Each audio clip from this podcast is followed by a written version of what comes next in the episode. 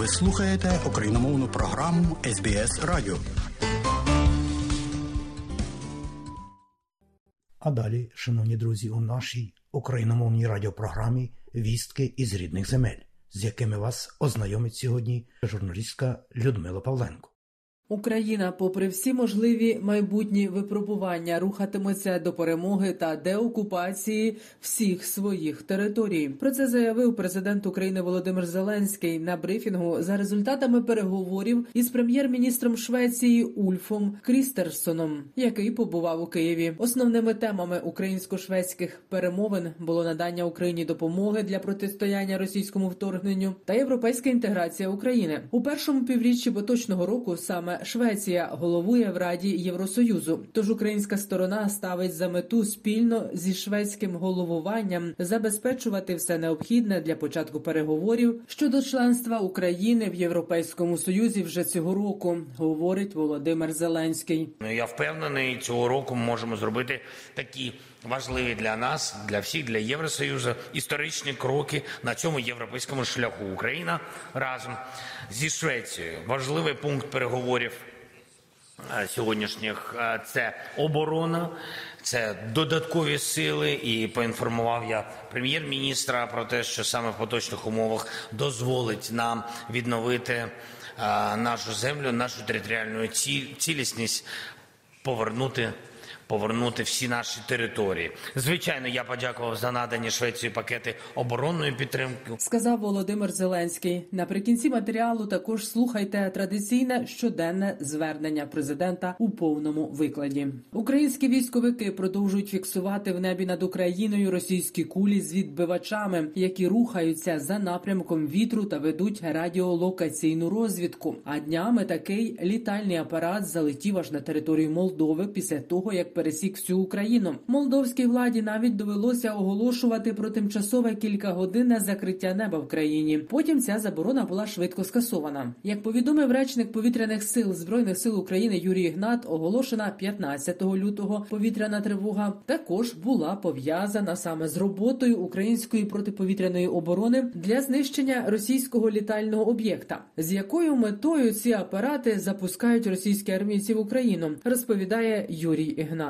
Назвемо їх дідівські методи ще, тому що давно застосовувалися. Ну, звичайна куля, так ну метр півтора, там діаметр може бути різний, наповнена газом, летить вверх. Яка мета? Ну зрозуміло, що відволікти перш за все так увагу. Це концентрація уваги. Ми повинні на це реагувати. Так ну противник хоче так само, щоб ми витрачали на ці кулі повітряні, на ці відбивачі, які коштують ну взагалі нічого, свої сили та засоби. Спецслужби низки країн стверджують, що Росія накопичує на кордоні з Україною бойові літаки та гелікоптери, що є ознакою майбутнього масованого наступу. Про це повідомляє Financial Times з посиланням на двох офіційних осіб, знайомих із такими даними. Зазначається, що саме загроза посилення авіаційного потенціалу Росії спонукала міжнародних партнерів визначити пріоритетним напрямком допомогти Україні зі швидким постачанням засобів протиповітряної оборони. Коментар речника східного угруповання збройних сил України Сергія Череватого. Якби росіяни могли уже майже за рік війни, вони зробили би про що вони мріяли. Це домінувати в нашому повітряному просторі. Це фактично унеможливило би наші перекидання великих військ, неможливо би вести нормальну таку активну оборону, яка є нашим козирем. Але завдяки нашим філігранним ППО і нашій винищувальній авіації, а також нашим майстрам і переносних зенітних ракетних комплексів, їхні мрії навіть і близько не наблизились до цього. Нагадаю, за підсумками чергової зустрічі у форматі Рамштайн, міністр оборони Сполучених Штатів Америки Ллойд Остін заявив, що учасники міжнародної коаліції вважають за необхідне зробити все можливе, аби надати Україні якомога більше спроможностей у протиповітряній обороні та інтегрувати їх у єдину систему. Крім того, він повідомив, що Італія і Франція передадуть Україні нові системи протиповітряної оборони SAMP/T.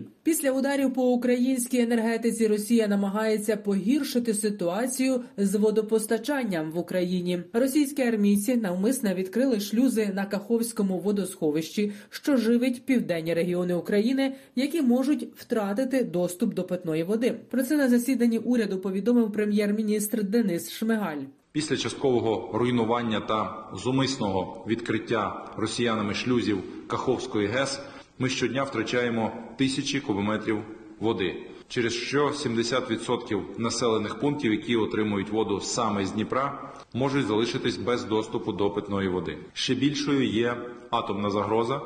Зниження рівня води у сховищі може призвести до неналежного функціонування систем охолодження Запорізької атомної електростанції. Зараз рівень води у Каховському водосховищі не досяг критично мінімальної межі завдяки аномальній зимі та весняному паводку, каже генеральний директор компанії Укргідроенерго Ігор Сирота. Тому ситуацію поки вдається контролювати, але надалі вона може погіршитися. Скидання води з Каховського водосховища, до якого вдаються російські армійці, несе загрозу не лише ядерній безпеці, а і екологічному стану південного регіону України. Росія продовжує шантажувати Україну техногенною катастрофою на Запорізькій атомній електростанції через примусове зниження води на Каховському водосховищі. Так, колишній очільник державної інспекції ядерного регулювання Григорій Плачков прокоментував ситуацію. Він припустив, що окупанти імовірно залишать атомну електростанцію, а атомні енергоблоки залишать в такому стані, що Україні буде складно повернути їх до комерційної діяльності або потрібно буде вкласти велику суму коштів на їхній ремонт та відновлення. Каплиця біля фундаменту десятинної церкви у Києві має бути знесена. Господарський суд Києва зобов'язав звільнити територію Національного музею історії України від незаконно збудованого, так би мовити, храму малої архітектурної форми. Повідомив міністр культури України Олександр Ткаченко. У рішенні зазначається, що цей храм насправді кіоск розміщений у буферній зоні пам'яток ЮНЕСКО, де заборонене нове будівництво, а також порушує ансамбль історично-археологічного комплексу Десятинна церква. Каплицю, яка належить Українській православній церкві Московського патріархату, звели ще у 2005 році, не маючи дозвільних документів. Суд за позовом Національного музею історії України щодо знесення цього об'єкта почався ще в 2020 році. Міністерство культури та інформаційної політики України залучене до справи як третя сторона у 2018 році. Профільна комісія Київської міської ради підтримала петицію про демонтаж каплиці як незаконної малої архітектурної форми.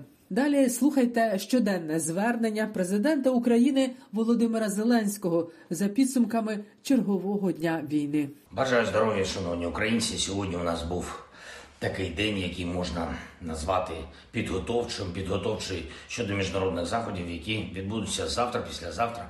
Ці дні позиція України, як і завжди, має бути почутою. Тож готуємо нашу позицію так, щоб гарантовано вона прозвучала. Підготовчим був цей день і щодо більш тривалої перспективи, оборонні питання, економічні питання і те й інше з прицілом на весну цього року. Ми маємо зробити весну такою, щоб дійсно відчувалося, що Україна рухається до перемоги. Це стосується підготовки наших сил оборони, постачання зброї для нашої держави і нашої стратегічної ініціативи у війні. Будь-які намагання Росії прихопити ініціативу маємо зламати. І я впевнений, що ми це зробимо.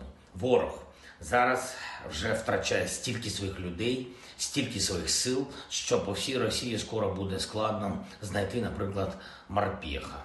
І наше завдання зробити так, щоб все менше знаходилось там, і бажання утримувати в окупації українські території. Звільнення нашої землі це мета, над реалізацією якої працюємо щодня.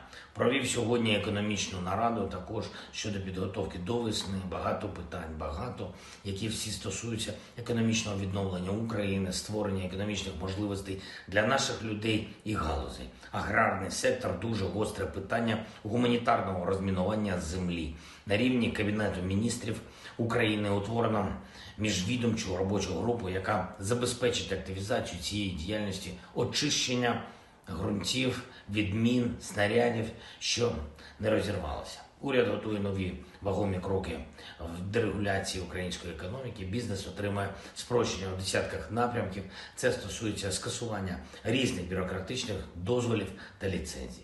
Готуються кроки і в напрямку створення та підготовки робочих місць. Кожне робоче місце зараз в нашій країні це допомога нашій стійкості, і це шлях для повернення наших людей в Україну. Відповідні деталі будуть представлені на урядовому рівні.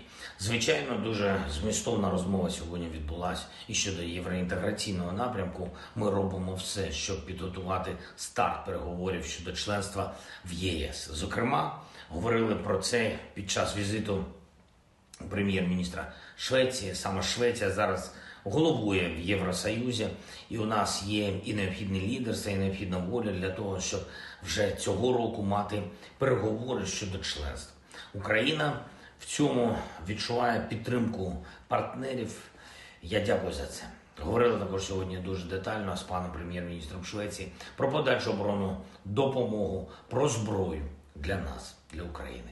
Наші захисники, захисниці дуже очікують шведські арчери, одну з найсильніших артилерійських систем. І арчери точно допоможуть нашим воїнам. Говорив сьогодні з президентом Азербайджану. Подякував йому за щире бажання миру для України, за гуманітарну підтримку нашої держави і за мудрий погляд на захист міжнародного права.